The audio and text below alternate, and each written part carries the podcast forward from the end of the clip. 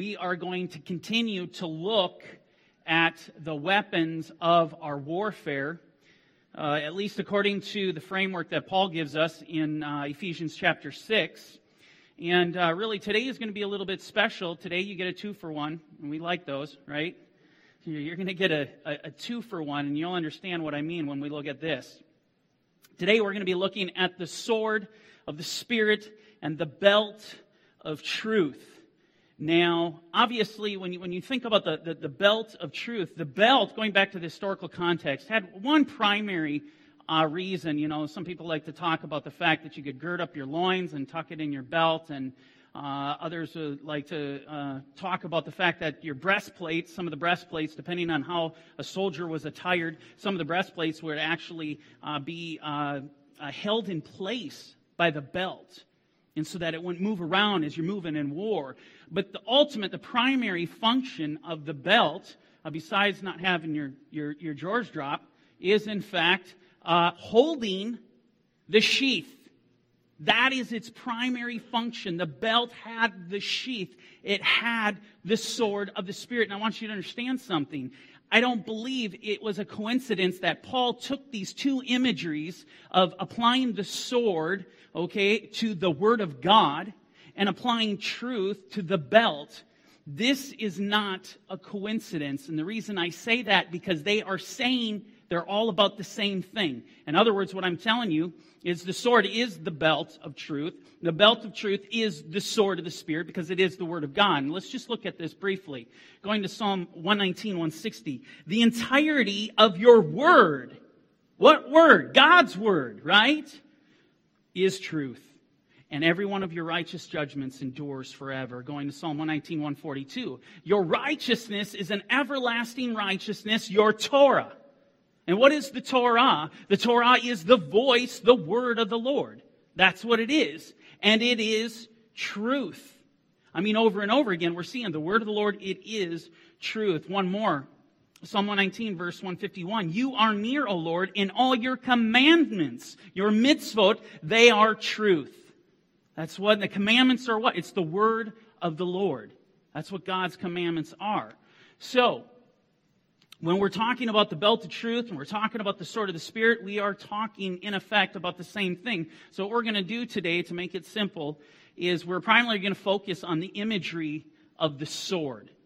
Very, very powerful imagery. Now, when you, you think about warfare and you think about the function, the use of sword in, in, in, in battle, the use of sword in war, there are a couple things that I want you to consider.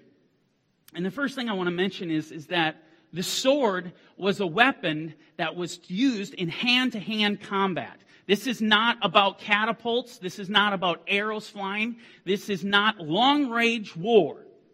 The sword is utilized in hand to hand combat, close quarters, where I can see the whites of my enemy's eyes. And I get so close to my enemy, I can smell his breath. And it is in that environment, it is in that environment where you pull the sword from its sheath. And that's where you find out how powerful of a weapon it really is, how deadly it is. The second thing I want to mention is that typically when you, when you think about the sword, we, we tend to think of it in the context of simply an offensive weapon, a proactive weapon of attack. I don't want you to think of it in that context alone because the nature of the sword is much deeper in that. Think of it also, it has the ability to defend. It gives the soldier the ability to defend his life. Let's bring this into modern day terms for a second. When uh, someone goes by, typically you go buy a firearm, uh, whether it's 9 mm, 45, whatever. You go to buy that. Typically, you're buying a handgun for one reason not to be proactive, not to go on attack. You are buying it for self defense. That's what it is. It's for self defense. Well, the sword works in the very same way.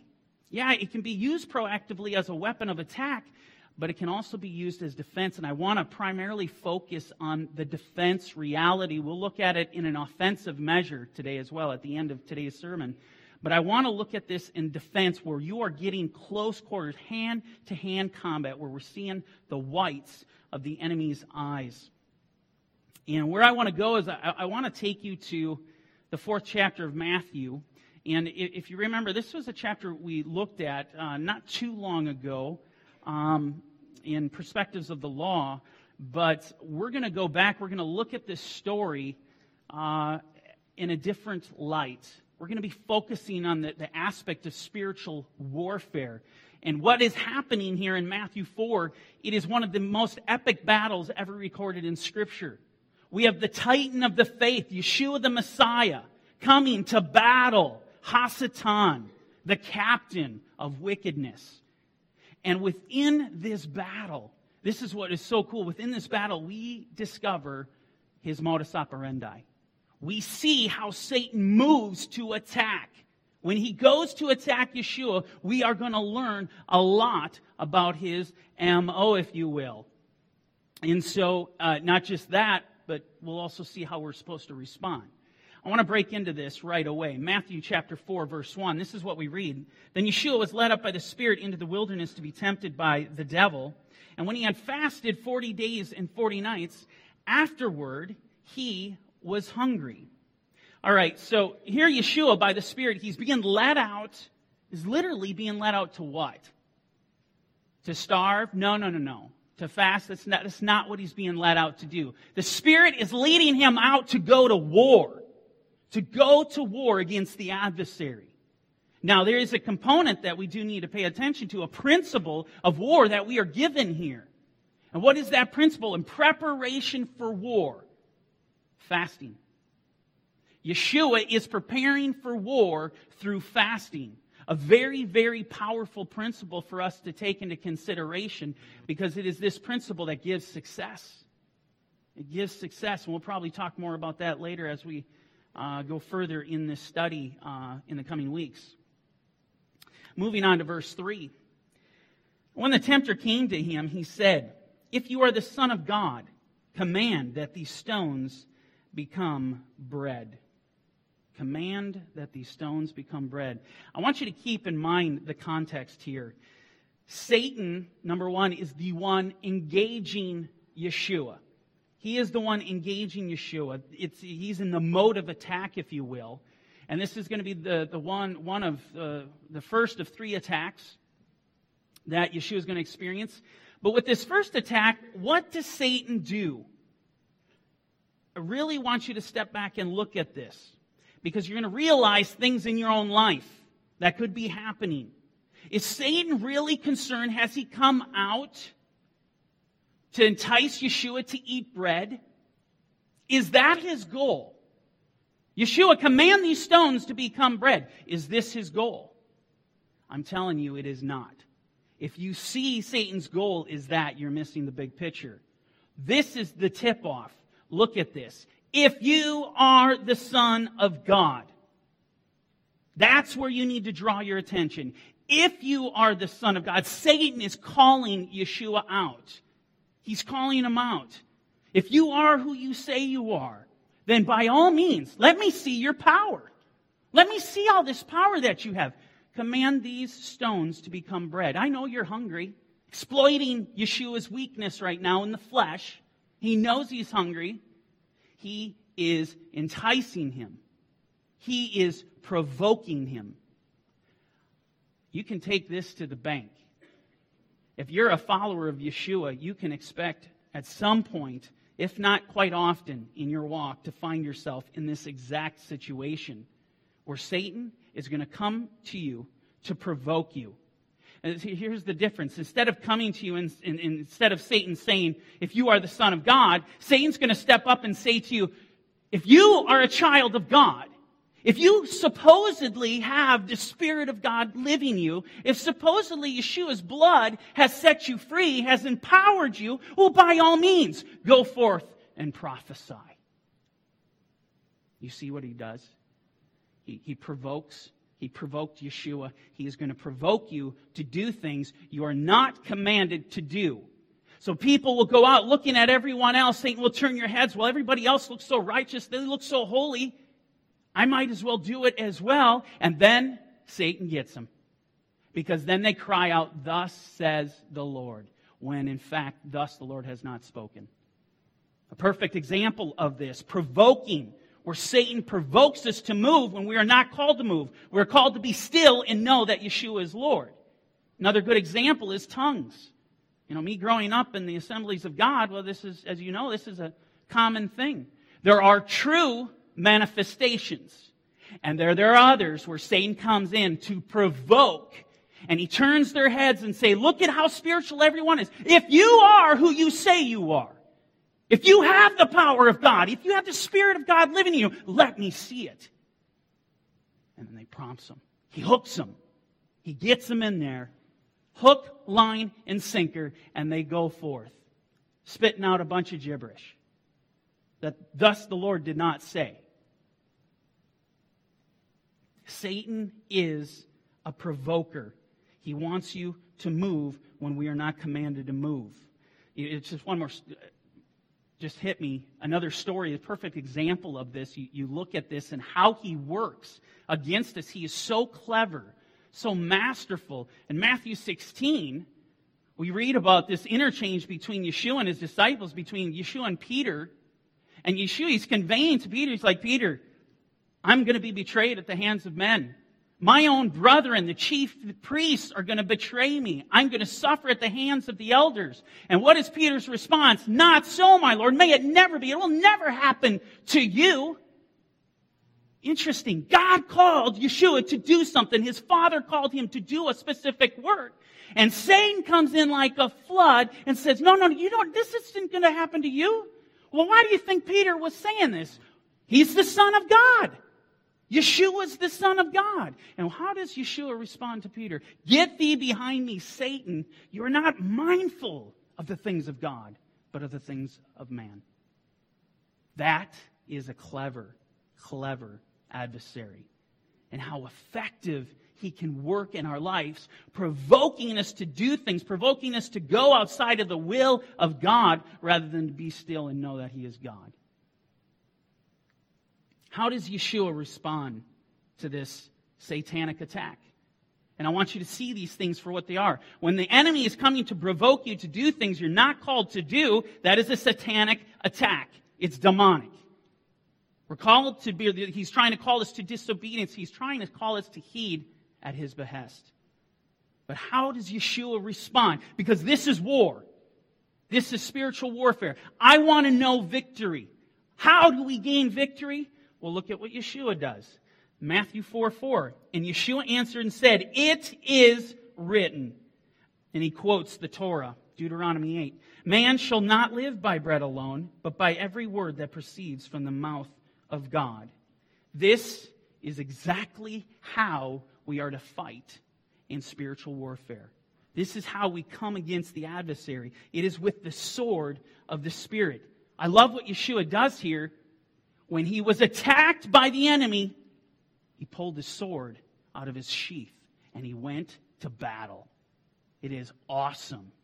This is an awesome display of spiritual warfare. The thing about this is, and what was recorded here, Satan, he doesn't give up. Actually, as we continue on, we're going to find he comes right back at Yeshua. And when you really study this, this is what's so terrifying about this whole thing. You ever read uh, articles, maybe even seen some clips on it or whatever, but AI, artificial intelligence, and we have what they call now learning computers, where a guy can play chess against a computer. But every time the guy plays the game, the computer learns his maneuvers. He learns about his adversary, and the computer adjusts. It gets smarter and smarter and smarter. I want to show you something. The adversary is the exact same way. He first came to Yeshua and attacked him. Yeshua fought him off with the word. This is terrifying. The enemy learned. He starts advancing. He starts getting more seductive, more stealth like at, you're going to see this as we continue. Look at what he does next after Yeshua brought the sword of the Spirit. In verse 5, then the devil took him up into the holy city, set him on the pinnacle of the temple, and said to him, If you are the Son of God. Now I want to stop here. I just want to stop for a second. Understand one thing. there was no question who Yeshua was. Satan knew, see, this is getting into my point of provoking you to do things. Satan knew exactly who he was. He wasn't coming up to him, kind of feeling him out. Is this the one? Is this the guy that I need to be worried about that is going to set the captives free? That's going to heal the brokenhearted? That's not. He knew exactly who he was. He's provoking. You want proof of this? Go through the Gospels, and you're going to start to read. You come to Matthew 8 even, uh, early on, uh, at the front of the New Testament, and the demons fall down before him and cry out, We know who you are. You are the Son of God. None of the host of wickedness are confused as to who Yeshua is. Very important point to understand as we're going through this, to understand this is purely provoking, taunting, getting us to move out from where God wants us to be. So he says, if you are the Son of God, throw yourself down. And what does he say? Do You see how he learns? This is like artificial intelligence insanity. He learns, for it is written. Yeshua came to him in Scripture. He comes back with the attack, bringing Scripture. Absolutely brilliant. Wickedly brilliant. And then he quotes Psalms, Psalm 91. He shall give his angels charge over you. Sounds a lot like what happens in Matthew 16. Uh, uh, yeah, between Peter and Yeshua. And in their hands they shall bear you up, lest you dash your foot against a stone. In this war that we're in, having to fight these demonic principalities and powers literally going toe to toe hand to hand combat, you better believe Satan is going to use Scripture against you. This is part, who would have ever thought this is part of spiritual warfare? Having to combat with the Word of God to the Word of God. And he's going to do it because he's going to try to seduce you. Try to seduce you, try to confuse you, try to make you fall. We look at the depth of his wickedness and craftiness, the things that Satan is capable of, the, the, the lengths that he is willing to go to, even to the point of using Scripture. I got to tell you, it doesn't get more diabolical. It doesn't get more ruthless than that. He is holding nothing back. Satan does not operate according to our rules. He is going to do whatever it takes to take you down whatever it takes. And just because you defend him once, he isn't given up. He's going to come back again. There's a reason Yeshua tells us, He who endures to the end will be saved. There's an endurance, there's a perseverance of the saints that is required. We need to be on guard. Amen? We need to be prepared. We need to be prepared to fight Scripture with Scripture, which is exactly what we see Yeshua do next in verse 7. Yeshua said to him, It is written again, you shall not tempt the Lord your God. I absolutely love it. Satan comes bringing scripture, that's fine. Yeshua pulls out the sword in its context, in its holy context, and goes to battle yet once again. He goes out to war. He will not be moved. He's not going to be provoked. Yeshua knows he's the Son of God, and he knows that if he was to jump off, he wouldn't even need the angels to come deliver him. He could levitate. This is the guy who was walking on water. This is the guy that raises the dead. Yeshua's not confused at his power. It's awesome. But he will not be provoked to move no matter, despite having that power. At the behest of the enemy. The enemy is seducing him to get to do what he wants him to do. Obey my command. This is, this is what he seeks. The question is, we look at this and we look at how Yeshua responds. Are we trained to do this? This is spiritual warfare. Are we trained to do what Yeshua is doing? This battle shows us that we need to be equipped not just with a sword. Meaning you walk around with your Bibles in your hand, you need to know how to handle it. You've heard me talk about it before. A person that is holding a mighty sword that doesn't know how to handle it, he's going to cut himself to ribbons, cut himself to shreds. He's not going to hurt anybody but himself. Amen. You know, you think about it. I just in my mind, I, I think about moving this into the, the, the, modern day illustration, if you will. Uh, and this is the picture I got this morning, so forgive me, but whatever. And I'm thinking about the sword and, and how Yeshua uses it. And he was an expert. He pulled it out flawlessly. There was no hesitation. He was a skilled swordsman. Now, try to bring this into, into the realm to today. An intruder breaks into your house. You have your firearm, your sword. An intruder breaks into your house. If you don't know how to handle the gun, you don't know how to load it, and you're sitting there fumbling with it while the intruder is not going to stop, he is not going to slow down, what do you think's going to happen? Well, wait a second. Wait a second, intruder. I'm trying to figure this out right now. I really don't know how to use this. If you could get some coffee and wait until I figure this out, and then we can proceed. You can try to come kill me and my family. I mean, it's, it's a silly illustration. I'm telling you something, though. It has a point. If you think you're going to do that, if you think you're going to learn as you go, and that, that's not a good way to learn. To be scrambling around to try to become an expert swordsman as he is coming at you full blast with Scripture. That is a dangerous environment to be in. I love what Zechariah 4 6, I didn't put it up here, but it says, Not by might nor by power, but by my spirit, says the Lord. I want you to think about that statement. What is the Spirit of God? I know for, I know it. It's the Word of God. Not by might nor by power, but by my Word. You want to know how powerful this is? Just start to study it. Start to read the story. Start to see the spiritual warfare. All the power is right here to give us against the adversary. Hebrews 4:12 For the word of God is living and powerful sharper than any two-edged sword piercing even to the division of soul and spirit and joints and marrow and is a discerner uh, of thoughts of the thoughts and intents of the heart.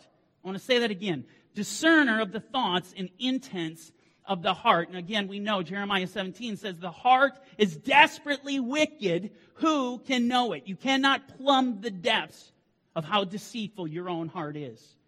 You know, we always try, always make the joke, well, isn't that great? Because we all have one. And it's completely deceitful. How do we manage it? There's only one way it is the Word of God. And it will tell you, our emotions are so strong, people. We feel things so strongly in our heart. We feel things so strongly in our mind. We convince ourselves, and we have demonic experience, uh, uh, uh, spirits convincing us. You think about what we're dealing with. I'm telling you, go to the Word because it will divide. It is a razor that can divide a piece of paper into three sections. I mean, it is that powerful. And it will tell you whether the things you are feeling are of God or whether I'm being baited. Am I being provoked? Am I being seduced? We need the word. We need the sword. We need to pull this sword out of its sheath and start training with it. Now, as we continue in our story, Satan's going to, he's going to come back one last time, and his approach is going to be a little bit different isn't that a surprise? He learns every time. He comes at a different angle. And this is what he says. Again, the devil took Yeshua up on an exceedingly high mountain and showed him all the kingdoms of the world and their glory. And he said to Yeshua, All these things I will give you if you will fall down and worship me. Understand something. There's one special prize above all for Hasatan one special prize. He wants to be worshiped. And see, worship is depicted by obedience. That's a fact. You just read the word. Worship is depicted by obedience. And so when he comes out provoking you, tantalizing you, attempting to seduce you, pulling you away, what is he pulling you away from? He's pulling you away from the word of God. He's pulling you away. And when you, in fact, obey Him, you worship Him. It's interesting. I want to highlight this for you. You notice what He says here? All these things I will give to you. In this attack, this spiritual warfare, Satan comes and offers Yeshua everything. We're told in Luke 4 that Satan has been given all the kingdoms of the earth. Read it. We know he has been given all the kingdoms of the earth. And now here Satan, because of what's been given to him, this is his world. This is his kingdom. We're not of this world. Well, now he comes out and says, Yeshua, everything you see, everything that's here is mine. I will give it to you. Fall down and worship me. What does Satan want? He wants the throne of God. Something that belongs to the God of Israel alone. This is what he wants. And I'm going to tell you something. You better believe in your in spiritual warfare as you go through your life. He is going to come to you and he is going to offer you the desires of your heart. The things you fantasize about in your mind, the fame, the fortune, the power, the lust, the immorality, the carnival of debauchery that you're sowing in your mind. I hope you're not. Understand something. He is willing to give it to you because he wants you to worship him. This is spiritual warfare. It happens up here. It is constantly going. Am I the only one with a mind that never stops running? I am constantly saturating my mind and my heart in the Word of God. I leave this for a little bit. Oh, it's a mess. It turns into a complete mess. You saturate, you clothe yourself in this garment of righteousness, wisdom and understanding of the living God. I want to warn you do not sell your soul to the devil, neither for a piece of bread or for a bowl of stew like Esau. He sold his birthright for a measly bowl of stew to satisfy the desires of his heart. See, he did not survive what Yeshua survived. Yeshua did not cater to this hunger. He did not cater to his flesh. Esau was willing to give everything for it, and Satan was willing to oblige. Took it from him. Took it from him. And his brother, who desired righteousness, received it. He desired what was good. 1 Peter 5 8, something Henry quoted in his commentary. I don't think it's an accident. Uh, Spirit's obviously moving today. Be sober be vigilant. Vigilant what? Watch. You better be sober. You better be watching because your adversary, the devil, walks about like a roaring lion. And I've said this before. What do lions do? They hunt. Lions are roaming to and fro, hunting who they may devour. The enemy is hunting us. Peter tells us this. Uh, the, the majority of the book tells us this. We are being hunted. That makes me not want to put my sword in its sheath. Keep it out at your side at all times, ready to go. And no matter what the enemy promises to give you, one thing I can uh, rest assured, he's not looking out for your well being. He's not looking out for your best interest. We, as believers in Yeshua, men, women, we're, we're at war. We need to put the whole armor of God on. We need to remove the sword and we need to go to war. Cling to the commandments of the living God. I want to get back to our story in Matthew chapter 4, verse 10. Yeshua says to him, Away with you, Satan. So this is how he responds to this. It is written, You shall worship the Lord your God, and him only you shall serve. That's Deuteronomy 6. Then the devil left him, and behold, angels came and ministered to him. You know, this exchange between Yeshua and Satan, uh, as I mentioned before, this is one of the best examples you ever find in regard to spiritual warfare. What it is, what it looks like, how to deal with the adversary. It shows us, I mean, the story shows us how to have success in war. It shows us the importance of knowing Scripture, knowing the Word of God, knowing Torah. Which every time Satan came to Yeshua, how did Yeshua fight him? He fought him with the law of God, the Torah, quoting Deuteronomy over and over and over again. I want you to consider something. When we understand, I mean, truly understand just how powerful the scriptures are, how powerful the sword, the word of the Lord is, I ask the question What might the enemy want to do? What might he want to do? The answer is simple. He's going to attempt to get you to drop your weapon. Lower your weapon. Drop it at your feet. You ever see cops go in and they see a, a intruder uh, or a SWAT team or whatever? They come in, and they say, drop your weapon. Drop your weapon. Why do they want them to drop their weapon? Because I'm going to get shot in the face. I don't want to get killed. So the call goes out drop your weapon. You better understand Satan is going to do that. And why? He wants total power over you. He wants the ability to afflict you. He wants the ability to oppress you, to influence you, to control you. This is what he seeks. All without having to worry about getting hurt. One of the founding fathers of this nation, Noah Webster, that's where we get the Webster's Dictionary. Uh, this was a man who lived through the Revolutionary War, a time when freedom and liberty uh, was consuming the thoughts of men. Something that should be consuming the thoughts of believers is freedom and liberty. This is what should consume us. Well, this man makes an interesting statement regarding war. I think it's profound.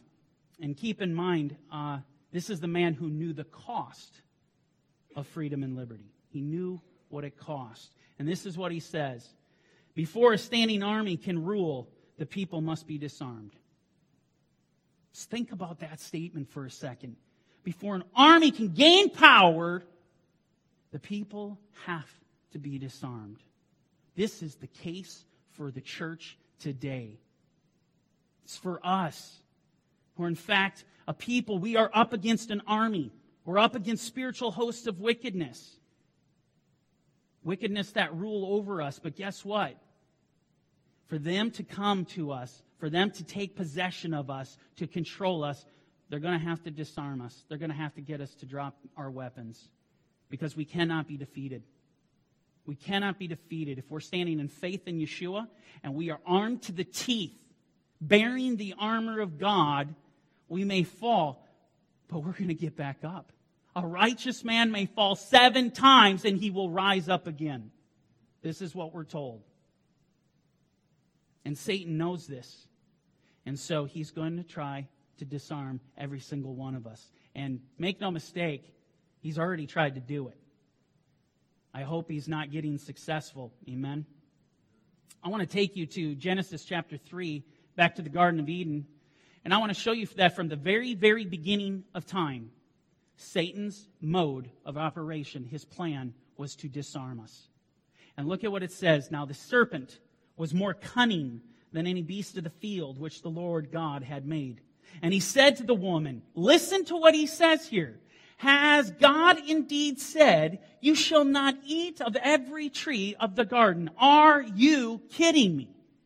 He literally comes, he calls into question the commandment of God.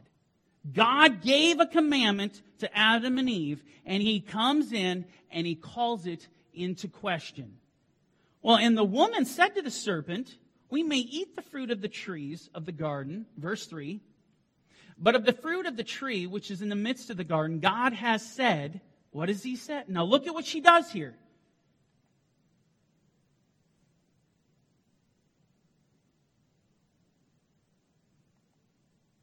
There we go. I was ahead of myself. Okay. Has God indeed said, where is going on here? Okay, we're here we are. But of the fruit of the tree, it was on point.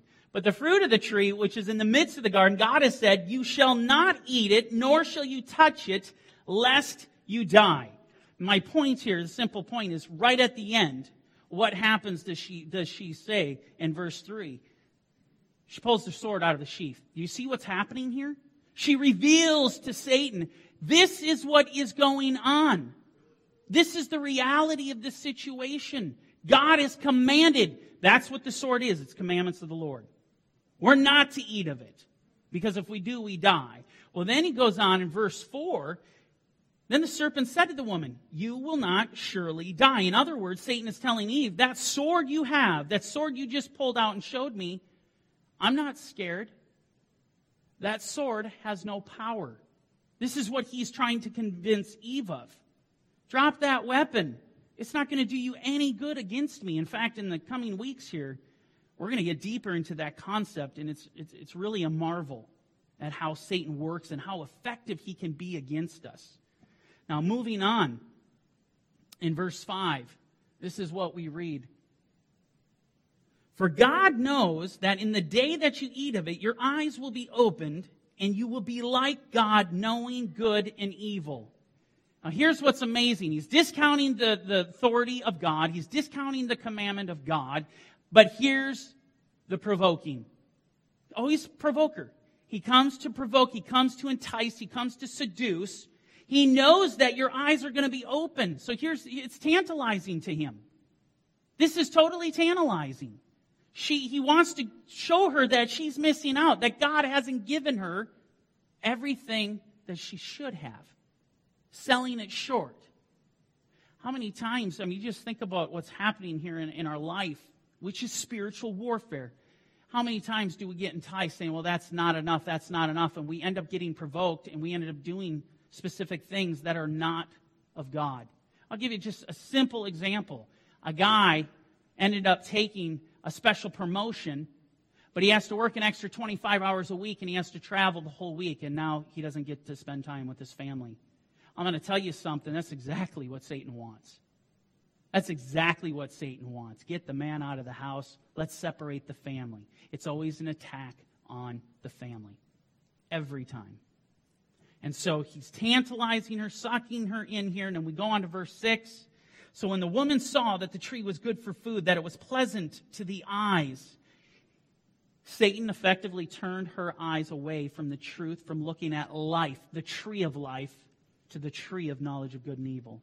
To start looking at the wickedness, all the things that the world covets, the lust of the flesh, the lust of the eyes, the pride of life. Look over here. And it will look just as it looked to Eve. It will look pleasant to your eyes. This is how we're going to see it. And a tree desirable to make one wise. So she took its fruit and ate. She also gave to her husband with her, and he ate. So the moral of the story is very simple be sober, as Peter says, be vigilant, be watching, because Satan is hunting you. He's coming to take something from you that God has given each and every one of us the sword of the Spirit. There's an interesting passage in 1 Samuel chapter 13. And uh, who knew that there was actually a passage uh, in the Bible about gun control? But there is. There is. In 1 Samuel chapter 13, verse 19. Now there was no blacksmith to be found throughout all the land of Israel for the Philistines said, Lest the Hebrews make swords and spears. I want to ask you something. Why were the Philistines concerned about Israel possessing weapons, swords? Why were they concerned? It's very simple. They knew if they had them, they would be empowered and they would no longer be enslaved. They knew it. They would no longer, they would lose control. Think about it, people. What gives you freedom and liberty in the spiritual realm from bondage, from the spiritual host of wickedness? It is right here. And how many of us refuse to pick it up? This is freedom. This is liberty. But Satan wants to put other things in your life to prevent you from picking this sword up and giving you life. George Mason, who He's a contemporary. This is where we get Mason University. He was a contemporary in the Revolutionary War. And uh, this is what he says to disarm the people. That was the best and most effectual way to enslave them. I mean, this is the MO of the adversary. This is what he is coming to do. Satan doesn't want you reading your Bible. He doesn't want you meditating on God's Word. He wants you thinking about things of the world. He wants to seduce you. He wants to enslave you. He wants to enslave your children. Take you all down. Look at Deuteronomy 6, we read it this morning. And these words which I command you today shall be in your heart. He's speaking of the Aseret HaDevarim, the Ten Commandments. You shall teach them diligently to your children. Because Satan wants our children. That's what he wants. He wants our children. We're commanded to take care of our children, to train them up in the ways of the Lord. And you shall talk of them when you sit in your house, when you walk by the way, when you lie down, and when you rise up. You think about that. I'm to talk about this all day long. No breaking. The sword is constantly out of its sheath. Richard Henry Lee says this To preserve liberty, it is essential that the whole body of people, think of it in the spiritual context, the church, all of us, the whole body of people, always possess arms and be taught alike, especially when young, how to use them. Which goes right back to what we just covered in Deuteronomy 6. Train our children. We need to arm and equip our children with the wisdom and knowledge of God because we are living in Sodom and Gomorrah. And Satan is waiting to pick our kids off. Kids are a massive part of spiritual warfare. They need protection, they need to be trained. And unfortunately, this is where the modern day church has suffered a mighty blow. Taking the Old Testament, taking Scripture, taking the Torah, the law of God, and looking at it, falling into the seduction that Satan paints, looking at it as it's no longer valid. Never mind what Yeshua said when he came in Matthew 5 7. Do not think that I came to destroy the law or the prophets. Never mind the words that Yeshua spoke to Satan when he fought him in hand to hand combat, all coming from the Torah. Never mind that. You don't need it. You can put that down. It's antiquated. He's telling us it's not valuable. It's not powerful. He told Eve the same thing. There's nothing new under the sun with this guy. He keeps peddling the same things over and over, repackaging them differently, coming at different angles. But it's always an attack against the commandments of the Lord. Getting into closing here, I want to take you to Revelation 19, and this is what we read. I want to give you a deeper perspective of the sword. And it is so imperative you pay close attention. Now I saw heaven open, behold, a white horse, and he who sat on him was called faithful and true, and in righteousness he judges and makes war. His eyes were like a flame of fire, and on his head were many crowns. He had a name written that no one knew except himself.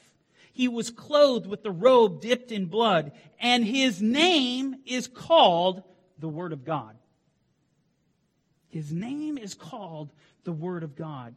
Now, If the sword of the Spirit is in fact the Word of God, and now I learn the Word of God is in fact Yeshua, that makes this whole concept and the power of the sword, it takes it to a whole nother dimension, a whole nother level.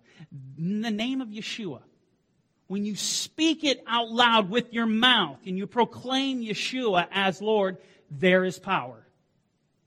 Immense power. Amen. Luke 10 1, I want to give you an example of this power. And this is attack mode. We've been looking at the defensive measures. I want to show you this sword going out in attack mode. After these things, the Lord uh, appointed 70 others also and sent them two by two before his face into every city and place where he himself was about to go.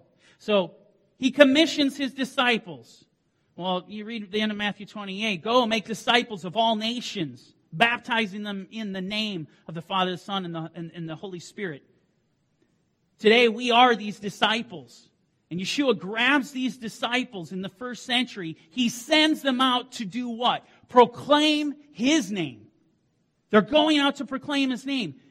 They stumbled upon something and they're amazed by it. And what is that? As we drop down to verse 17, and the 70 returned with joy, saying, Lord, even the demons are subject to us in your name. Just think about that concept for a second. They went out against principalities and powers, spiritual hosts of wickedness, and they had to bow and obey their command because they spoke the name of Yeshua.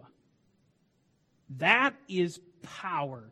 That is a power that you want.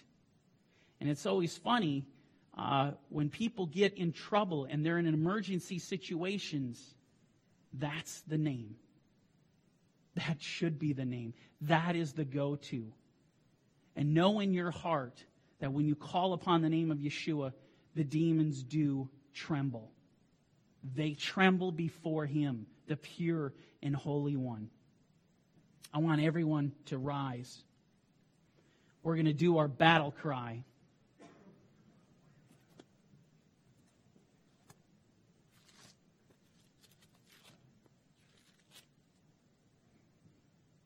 Hear, O Israel, today you are on the verge of battle with your enemies. Do not let your heart faint. Do not be afraid. Do not tremble or be terrified because of them.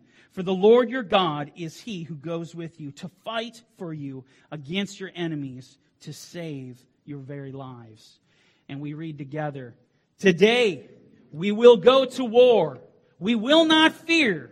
We will not faint. We will not give in to the flesh and we will not give in to our enemies. Today we will stand and we will fight. We will conquer through the might of our Lord Yeshua. And we pray to our Father. Our Father, who art in heaven, hallowed be your name. Your kingdom come, your will be done, on earth as it is in heaven. Give us this day our daily bread, and forgive us our debts as we forgive our debtors and do not lead us into temptation, but deliver us from the evil one. For yours is the kingdom and the power and the glory forever and ever. Amen. Let's bow our heads in prayer while the music team comes back up. Lord Yeshua, we give your name praise. It is to be extolled above all other names. And in your name there is power. There is power because you conquered sin and death. You walked a sinful life and you paid a heavy price for our sins, freely giving of your life, and the Father rose you from the grave on the third day. And that is the testimony that we confess. That is the gospel message that death could not hold you down. And it is in that power of the resurrection that we stand, Lord. It's the power of that resurrection that gives us life, that gives us hope, and it gives us the ability to go and fight and to conquer. Through your might, Lord, through your wisdom, through your understanding. Lord, we just pray for an outpouring of your Holy Spirit upon this community like never before. We cry out for it, Lord. We cry out for purity, for holiness, for righteousness, for hearts that burn with love, that we can be lights to the world, a light to the Jewish people, a light to the Gentiles. Lord, we pray for your strength as we go, as we fight against our enemy who has risen up against us in so many different ways lately. We pray for strength to take him down through the might of your name. And we just pray this in the mighty name of Yeshua. Amen.